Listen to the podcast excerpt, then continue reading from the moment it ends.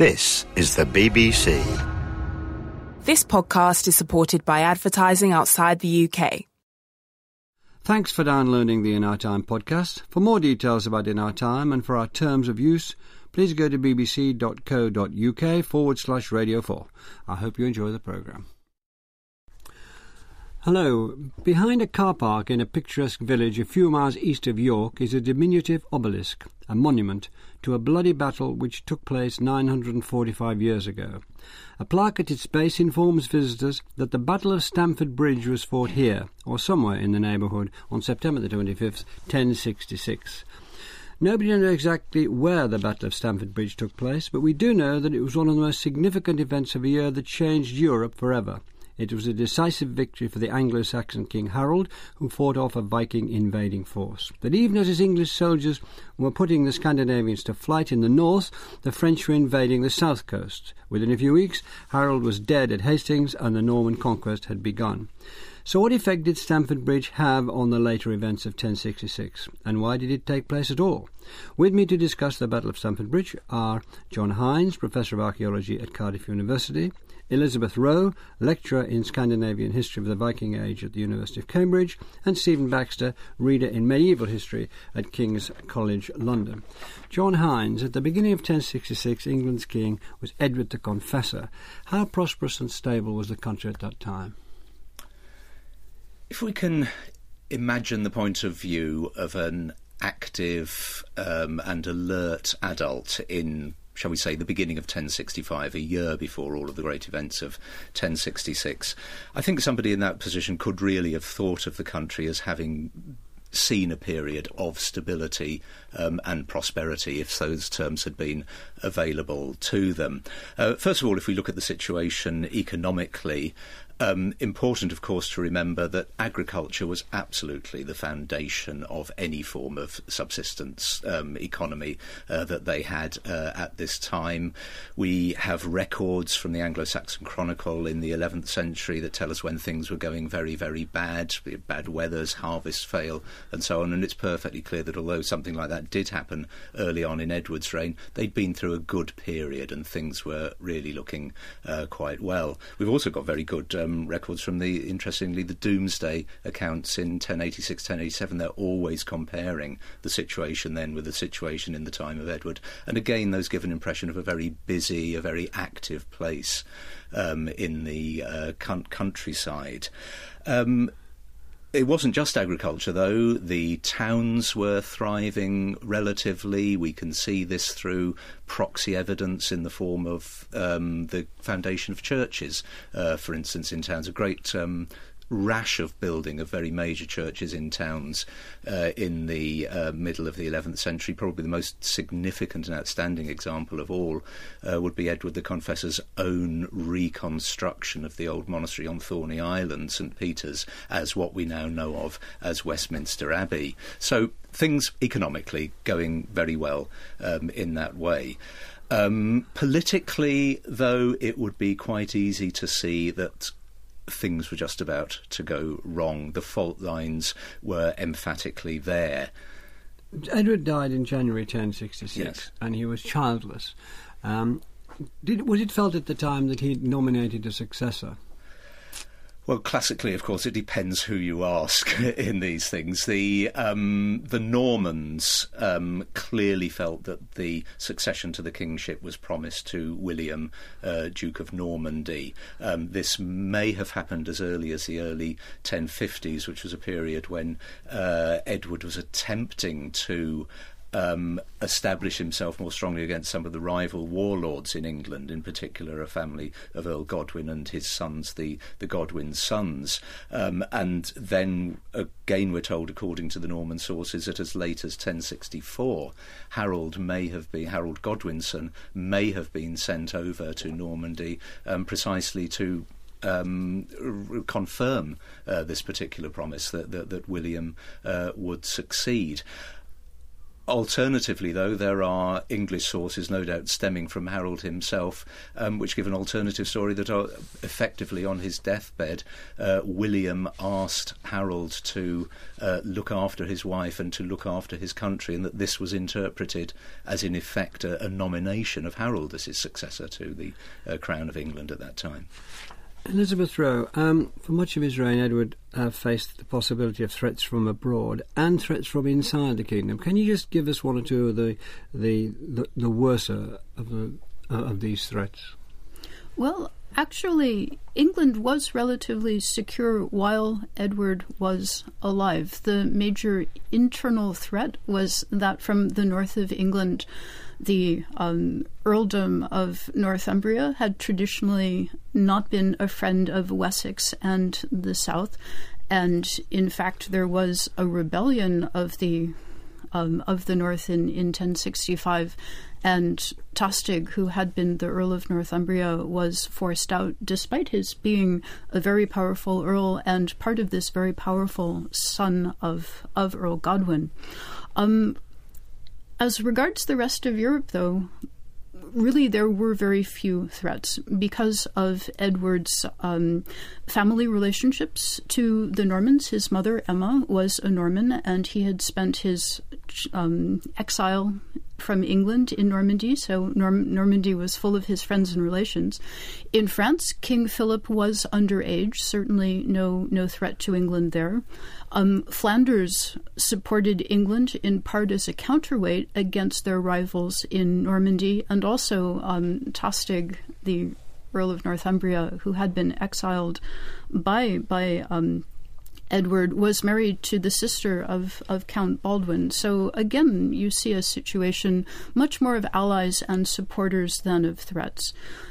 Scotland, uh, King Malcolm had made peace with Edward and was Tostig's ally in Wales. Um, the power of King Griffith um, had been crushed a few years earlier. The Vikings even hadn't been attacking, and so here we get to the area of Europe that could indeed pose a threat to England. But uh, John just said that things were in his opening statement that things were about to blow, as it were, in England. I had a feeling, maybe, maybe you, please tell me that I'm wrong, you know an awful lot more than I do, that there was a sense of warlords, not only in the north, and there was a sense of this being held together just under Edward the Confessor, partly because of his piety, perhaps. You tell me.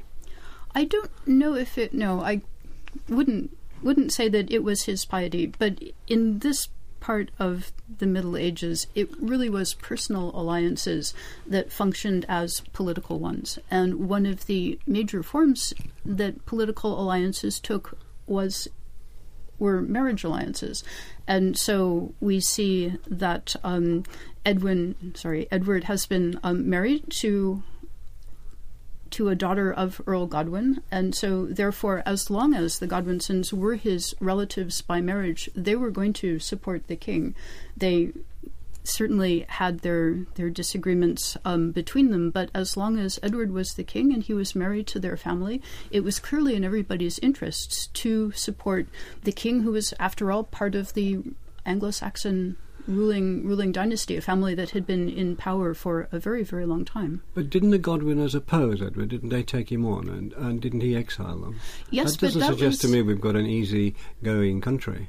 You exile the most powerful family in England, and uh, then they sail around Ireland, run, and then they sail up the Thames with the fleet and insist they're taken back.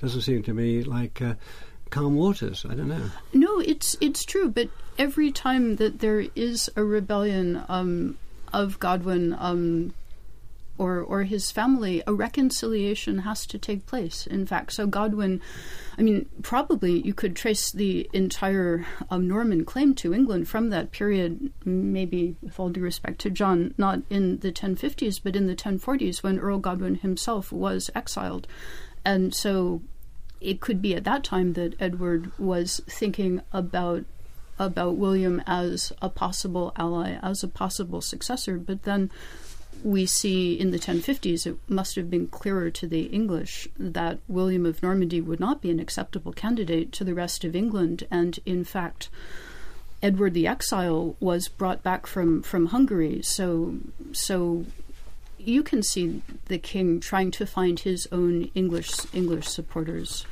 Stephen Baxter, can we talk a bit more about this Godwin of the family, Harold Godwinson and Tostig, his older brother? There were seven children there.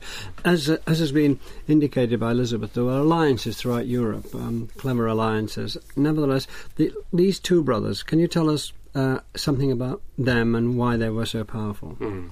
Well, it really is all about their father, Earl Godwin, in, in, in, the first instance. He'd been a henchman of King Canute and had been propelled really from nowhere, um, a Thanley family from Sussex, but had been propelled to power and became Earl of Wessex, the largest and most powerful earldom in the 1020s, um, at a time when England was being ruled by a Danish dynasty. Um, and he was um, Godwin married, one of Knut's kinswomen, um, and so married into the royal Danish dynasty, and they had several children. And really, from the 1020s until Godwin died in 1053, this was the most powerful lord in England. Um, and when Edward the Confessor returned from exile in the 1040s, he didn't really have an independent regime and was heavily dependent upon Godwin to get things done. So Godwin's family prospered, and most of his sons got an earldom at some point in their career. And indeed, um, Godwin's daughter, Edith, was married to Edward himself in 1045. That was the year, 1045, that Harold first acquired his earldom, and his first appointment was East Anglia, as it happens. Um, but when Godwin had died in 1053, Harold was transferred to this rich earldom in Wessex, which spanned all the way from Cornwall to Kent and, um, and so on and then Tostig was appointed to an earldom, surprisingly in Northumbria in 1055, and that signalled a new direction for this family, which had until then been south based and eastern based, but suddenly in 1055, Tostig in the north was a new direction. Were they being, was that deliberate expansionism, do you think? Yes, um, this family was profoundly ambitious and wanted to acquire as much as it possibly could, um, but there was deep resentment, I think, in, in parts of England to this appointment. Um, resentment from a rival family of earls um, who had, who had ruled in the Midlands, a place we call of Mercia. So the earls of Mercia were furious about this appointment, um, and a guy called Alfgar went ballistic and and uh, um, rebelled and uh, brought in some Vikings from Ireland and uh, um, um, and and and a contingent from Wales to to protest about this. Um, but there was also a family in the north based at Bamburgh, um, which was also half expecting to acquire this earldom. So there was bitter resentment. And insofar as there were divisions within England, yes, it was prosperous and united in a number of respects, and therefore the envy of Europe. But there were these, if you like, tectonic plates, these earldoms, which, when they rubbed and caused friction against them, there really could be seismic consequences. Would it be true to say that the idea of primogeniture wasn't firmly established then? It was Harold was not the eldest son, was he?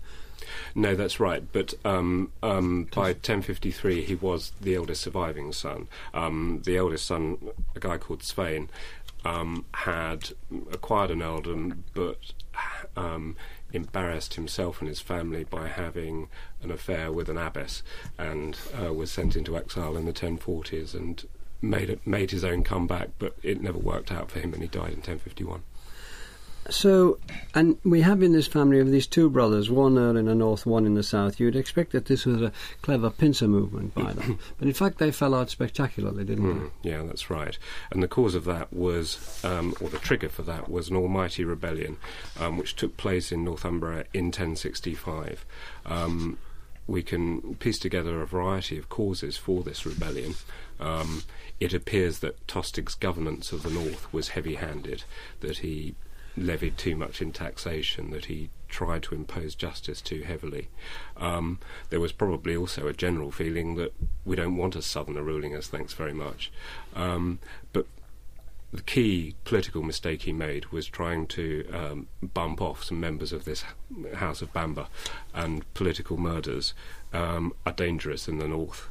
And um, on the 3rd of October 1065, a big gang of Northumbrian thanes burst into Tostig's hall, killed 200 of his retainers, beheaded them on the, beside the River Ouse, and marched south, demanding, We want Tostig out, and we want a new Earl, um, Morcar, the brother of the Earl of Mercia, as our leader instead. and they marched to Northampton, and um, it was there that Harold Godwinson met them and said, "Okay, what are your demands?" They were they told them they were told Harold was told what the rebels wanted, and he now returned to King Edward and Tostig um, at a meeting at King's Council in Wilton. And this was a stormy meeting um, where Tostig accused Harold of having incited the rebellion for his own gain, and Harold angrily denied this.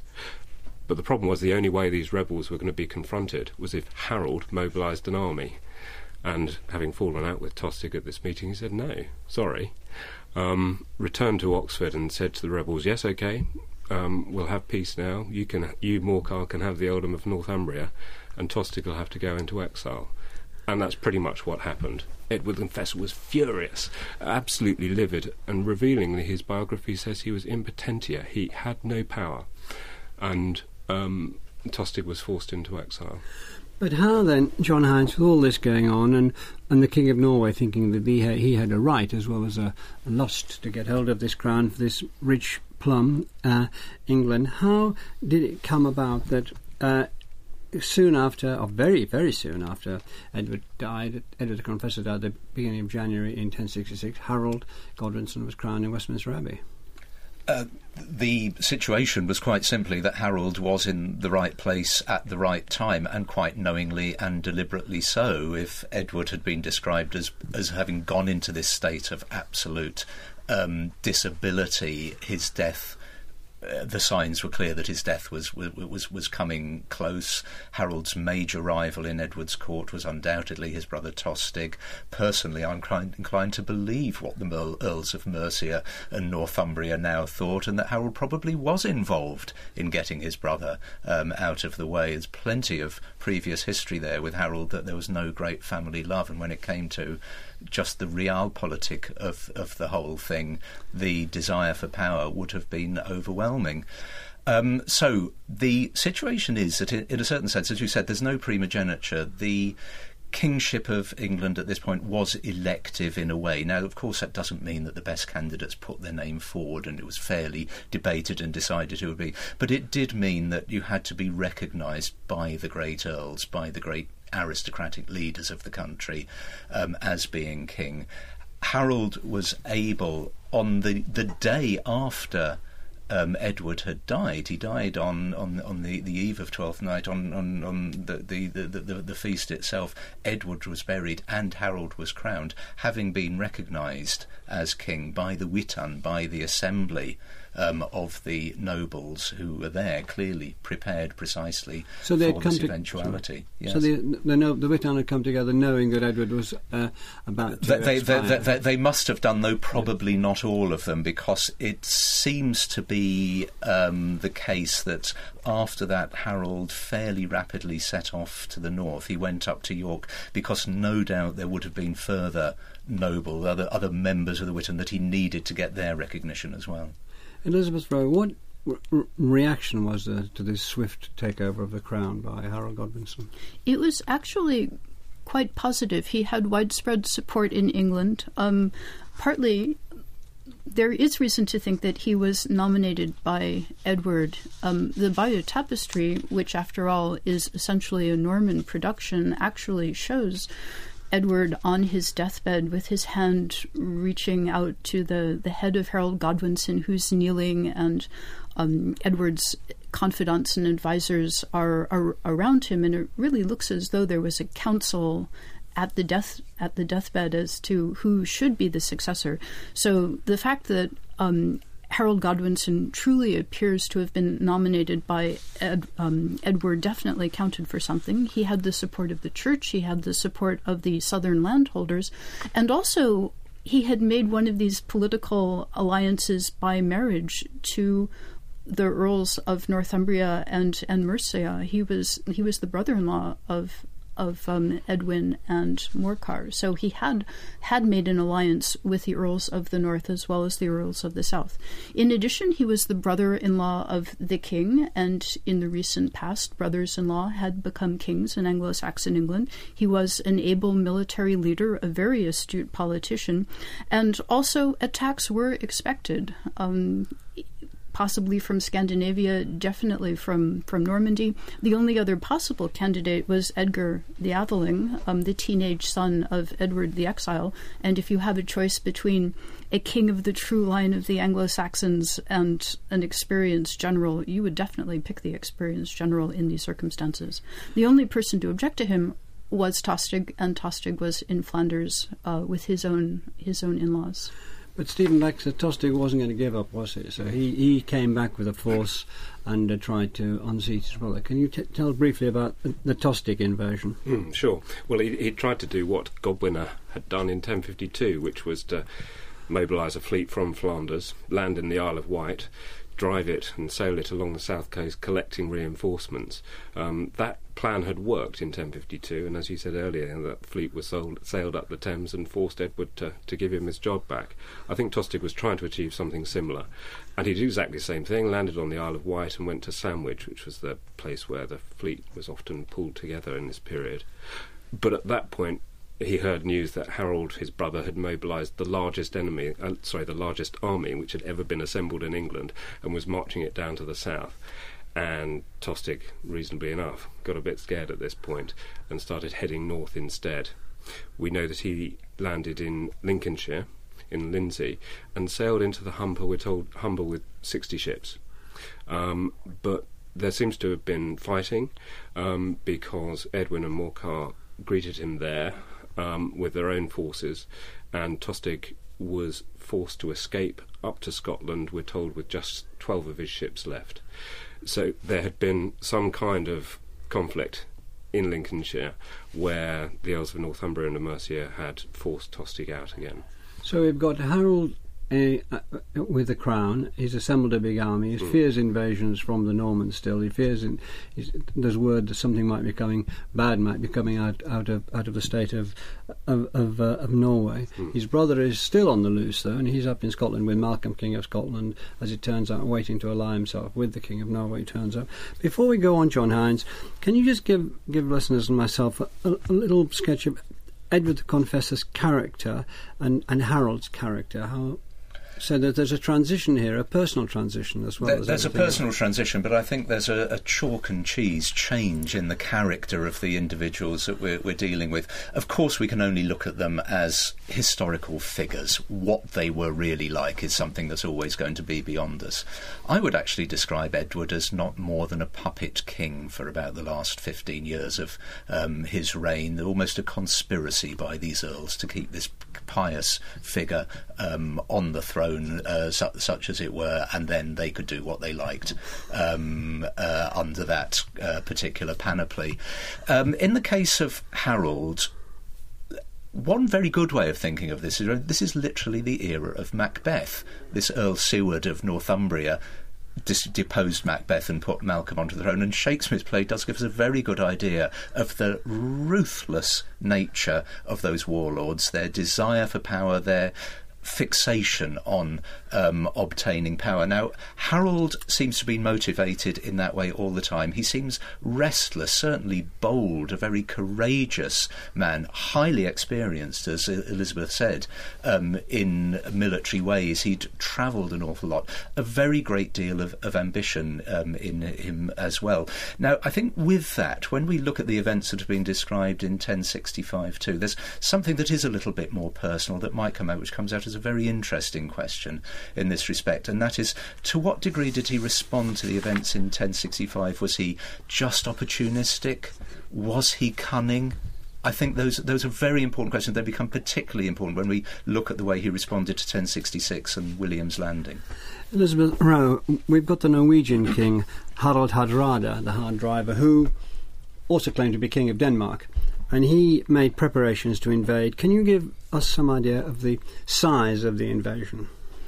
Yes. Um, we don't have a truly reliable count of the ships that he brought, but the estimates range from about to 200 to close to a thousand, but probably 250, 300 ships are about about the right number. And these were these would be his longships, his warships. There also would have been hundreds and hundreds of much smaller boats to, to carry supplies and equipment and horses and and things like that. And so these ships would have been summoned from all across Norway all the, the chieftains and landowners and magnates had an obligation to provide ships and men for a certain part of the year. And so it wasn't anything like a standing army or a standing navy, but the king could command the uh, resources of his kingdom to assemble a navy. And also, he had considerable um, forces of, of his own. Um, he had served as a general um, in the Varangian Guard in under the Emperor of Constantinople and had a body of men who had traveled with him from Scandinavia through Russia um, into Constantinople, and so this same small army accompanied him back to Scandinavia. So he had considerable personal resources, and then in addition to his own resources, the resources of Norway, he also had the tributary areas of, of Orkney, for example, and Scandinavian Scotland in Caithness, and also allies in the Northern Isles and the Isle of Man. All these people had were partly Scandinavian, entirely Scandinavian, had alliances, obligations, connections, and they all joined with him for the invasion of England. And so did Tostig, although he didn't have, bring much to the table. He brought enough to to make some sort of difference, one hoped. Stephen Baxter. So around late August, in 1066, we're going, we're getting. We're getting to Stamford Bridge. Mm. Um, the Norwegian forces landed on English soil, and then they swept up the Humber. Can you tell us what the most significant first? That was the first of the battles of 1066 on English soil, yeah. then, wasn't it? Yeah, they sail up the Humber. Terrifying sight. Two, three, four hundred major warships slipping up the Humber, um, and they land at a place called Riccall, which is um, a few miles south of. It's on the on the Ouse, a few miles south of York, and the first confrontation happens at a place called Fulford Gate, which is now a suburb of uh, of, of York, and there Edwin and Morcar um, um, have a full-scale pitched battle against um, Harald Hardrada and Tostig's forces. Um, we know very little about the course of the events, except that it was a tremendous victory for the Norwegians. Um, that Edwin and Morcar were not, however, killed. Um, and that hostages were given to um, Harold and Tostig after the event. Now, hostages become very important in this story for what's coming next, because immediately after this the battle at Gate Fulford, hostages, 150 hostages from York were given to Harald Hardrada. But further hostages were promised from the rest of the Shire. In a few days' time, we'll meet at a place called Stamford Bridge and we'll give you some more hostages. Um, so we've got a situation where Harold and Tostig are expecting English to turn up at a particular place um, a few days later. This battle took place on the 20th of, of September, um, and Harold had heard the news of the Nor- Norwegian invasion and was marching north. So we've got the Norwegians in, they've won one battle, and they're obviously a very tough lot, mm. uh, roamed across Russia and over to um, into Byzantium. Now, Harold heard this news, and he had an army assembled, as I understand it, John Hines, for f- waiting for the Normans who were waiting for the wind to change. Yeah, yes, yeah. yes, yes. Uh, and then, having heard that, he turned and he did, from all your notes, you, you all think it was a very strong forced march, the 185 miles he took this army up country. Well, I think we must be very careful, and th- this is highly relevant to how we understand the Battle of Hastings as well and the relationship between the two. The way in which the English king could draw his forces together it certainly wasn't the case that he had just one army and they followed him around everywhere that you went. The army was brought together by a levy of men um, from the hundreds and from the shires, largely led by the local landowners, the thanes um, of that time. And um, one thing that we do know about from the Battle of um, Stamford Bridge, where we are able to identify particularly particular English casualties um, there is that it was in fact very much the men of Morcar and Edwin from Mercia and Northumbria who were making up um, the army rather than the same army that Harold had had um, down in the south um, all But of took the time. how many did he take? Half an army up there, or I mean, you've got to. Well, he, he would have t- he would have the, what the people who would have stayed with him would have the people who were known as his house carls. This was his personal troops, as Elizabeth has already to- talk, talked about. Harald Hardrada in Norway would have had these these close troops. They were professional soldiers. They went with him absolutely wherever um, he would go to fight a battle. To make up the rest of the army, however, you would be drawing in a levy, and you could draw that in from different places. And for since the time of Alfred, the practice had been that you, you uh, as far as possible, you d- weren't putting all of your forces. so you're collecting your forces as you go up country. Uh, calling them in. You're calling yes, them in, calling yeah. them in. You're They, calling there are muster points. Messages go out. Stephen Baxter. We, we just know the identity, in fact, of two people um, um, from the Domesday Survey uh, who, who fought at Stamford Bridge, and one was from Worcestershire, and the other was from um, Essex. Yeah. Um, so I'm not sure that, what that tells us, but it does tell us that individuals from two different parts of the country. As to the logistics of getting to the north, one thing which is almost never written or, con- or considered in the extensive literature on this subject is whether ships were used. And we do know that Harold sailed around, took his fleet back to London before going north, and it's perfectly possible actually that he transported his fleet.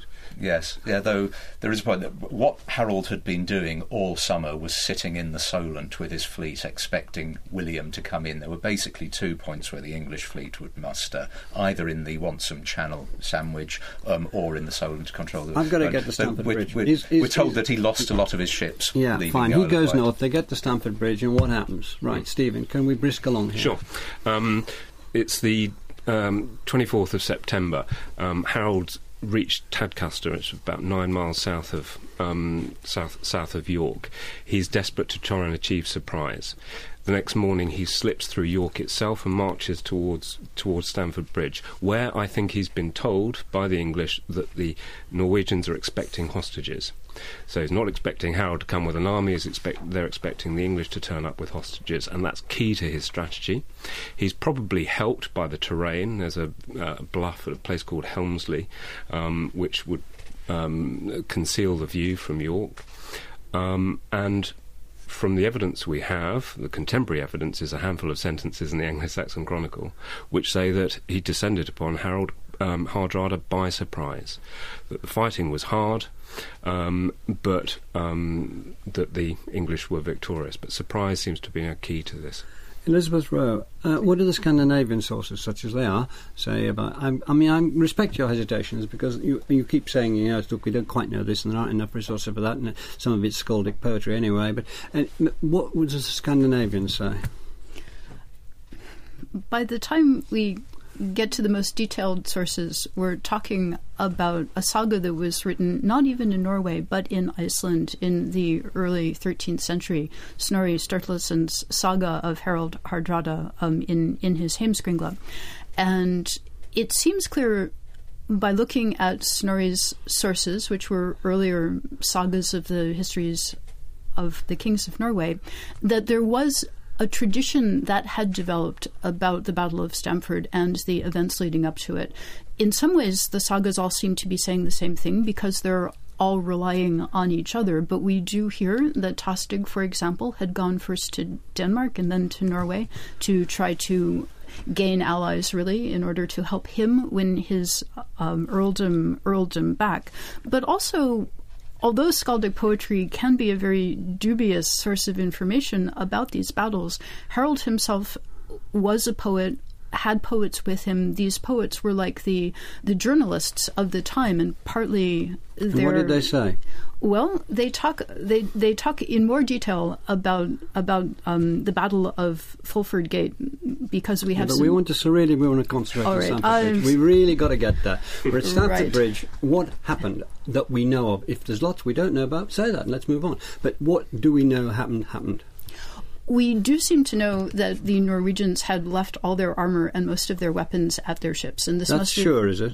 yes, the poems by King Harald himself and also by the other poets um, say that they were without their armor. This was clearly a major advantage for the English. Also, it appears that the Norwegian army felt betrayed by having been led into into England. That they felt that they had been misled. They had been promised easy pickings by the king, presumably led on by Tostig, and instead they found themselves with this enormous English army cutting them to pieces. John Hines, can you briefly give us the final outcome was that, that Harold's army won. Have we any idea of the casualties? Well, it was a very conclusive uh, victory for Harold and his army. Sources tell us the casualties were very major. We've got to think of a battle here that's going to involve thousands of men um, on either side. But there were some of the Norwegian side who got away. We know that, for instance, we know that Harald Hardrada was killed. He was killed. Tostig, was killed. Was killed yes. yes. yes, But Harald's son Olafur returned to Norway and became king of Norway. There, we're even told that he was actually given um, free passage. You know, given safe passage out of the country by by Harold. But there were serious casualties. And what about the casualties. major casualties on, yeah. on the Norwegian side? Yes. What I'm trying to get at, Stephen, is well, have you any idea of the casualties on uh, the English side? Mm. Not that could be quantified. The one thing that can be quantified is that um, we're told that Olaf and Norwegians limped home with 24 ships. Right, we've been told that there's an armada of two to five hundred ships came up the Ouse, and they went home with 24. So I mean, this is the scale of the slaughter on the Norwegian side. And meanwhile, maybe this is this is my question is going to be contained in what you say, but just to move on immediately, uh, it does seem to be immediately from Harold heard that, that the wind had changed. William, of Duke of Normandy, had sailed across, and he was digging in, waiting for a battle at battle. Yes. Well, um, he heard that he had landed in yeah. the in the south. Um, in the south yes, yeah. it, was, it, seems to have been Harold's decision to fight at battle. Yes. Yeah. So yeah. The chronology is that is that William lands on the 28th. The Stamford Bridges happened on the 25th. Three days later, William lands in Pevensey. How long does the message take to get to the north? One, two, three days. Anyway, by 1st of October, Harold suddenly given the news. I think we're to imagine, you know, that famous image of President Bush being told about 9/11 happening. You know, something like um, Harold's banqueting in York, enjoying his, um, and um, oh my God, we've just beaten the Vikings. This is extraordinary. But now we've got to face William as well and he turned and went south. And again, there's dispute: did he did he take the ships and sail south? Did he march south? He got south very quickly mm. with something of his army. Now, this is where whether start the significance of Stamford Bridge begins to be important. Yeah. What sort of army did it take back, and had it been depleted fatally? And this is what I'd like to sort of I'm, I'm, I'm quite so, I'm quite certain not. I mean, even with the high casualties at the Battle of Stamford Bridge, most of the real slaughter will take place when one army has broken and there is a rout and they are just being cut down. So the fact that there are massive Norwegian casualties doesn't mean there would be truly massive English casualties too. We do know, um, as Stephen has already said, that there were some. It's also the case that Harold could collect armies from other, could replenish his men from other shires as he moved um, down to the south. It would have been that, that, that, that Hearth troop, the, the housecarls who were close to him, who had to go, really had to go with him. Is that so. is that the general view around the table? Well, um, Stephen, w- Stephen there's one striking omission in all the accounts we have of, of fighting after Fulford Gate, and that is that Edwin and Morcar, leaders of Earls of Mercia and of Northumbria, are not mentioned again. And um, well, these are the leaders of, uh, you know, pretty much a half of the kingdom. And also, as we can reconstruct. So, what does that signify to you? Well, it signals to me the real possibility that the rivalry between these two families, which is an old rivalry and a considerable amount of hatred between them, was still in play. That the marriage alliance with their sister and Harold was papering over the cracks, and that. Um, they failed to cohere. So they w- they wouldn't be supporting Harold on his move south. Is that what you're suggesting? All of the evidence we have from Domesday and other sources about participants at Hastings show that um, uh, we don't have any clear evidence of, of Northumbrians or Mercians fighting. Elizabeth. There could also be tactical considerations. The the forces of Edwin and Morcar were decisively defeated at, at Fulford at Fulford Gate, and the skaldic poems talk about the Norwegians being able to walk across the bog on the bodies of the dead people. Mm. So it could have been that their own forces had been had been seriously depleted. Also, there were three hundred or more ships um, on um, on the Ouse, um, blocking up any ships that Morcar and Edwin would have had at Tadcaster, and so it seems as though they might have had some difficulties getting south in in any case.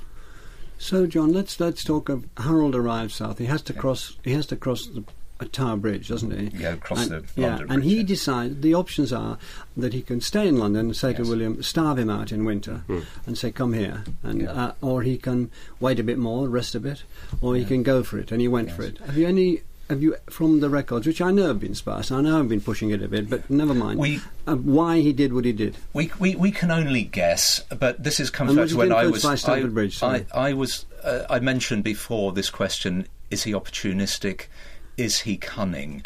Did he think, well, I managed to take Harald Hardrada up in Norway by surprise? Maybe I can do the same with William. Was morale high?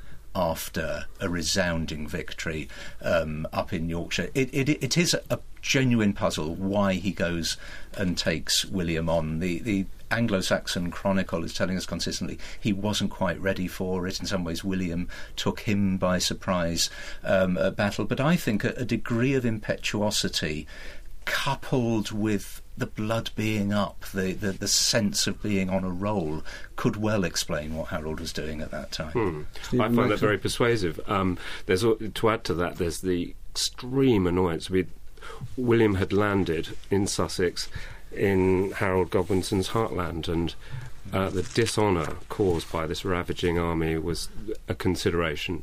But here's one further point about Sussex being Harold's heartland. He knew the terrain, and I think he had a sense of the best possible place to fight um, uh, uh, or an advantageous point, and one motivation for heading off on the 12th of October, 13th of October, 1066, as he went south, that fateful decision was my, perhaps my best chance is to fight him there. Elizabeth. Another thing to keep in mind is that William, having landed, really needed to stay near his ships. I mean, just as Harald Hardrada brought his his ships up the river, stopped short of York, had his fighting near to the ships rather than in York itself. So William too needed to leave an escape route in case things should turn against him. So really, having landed, he could not seriously make major advances. Hmm. So can we just encapsulate, if it's possible now? Wow, I didn't realise we were that near the end. Did Stamford Bridge have a decisive influence then, John? Well, it would be ve- eh, very easy to say whatever importance it had, it was all over in 15 days by the time you got to the Battle of Hastings. The way I would sum it up is that I think it did, and but actually not so much in England, more internationally in diverting Norwegian ambitions elsewhere. We've got to go. Thanks for listening. Thank you very much. Next week, the origins of infectious diseases. We hope you've enjoyed this Radio 4 podcast. You can find hundreds of other programmes about history, science, and philosophy at bbc.co.uk forward slash Radio 4.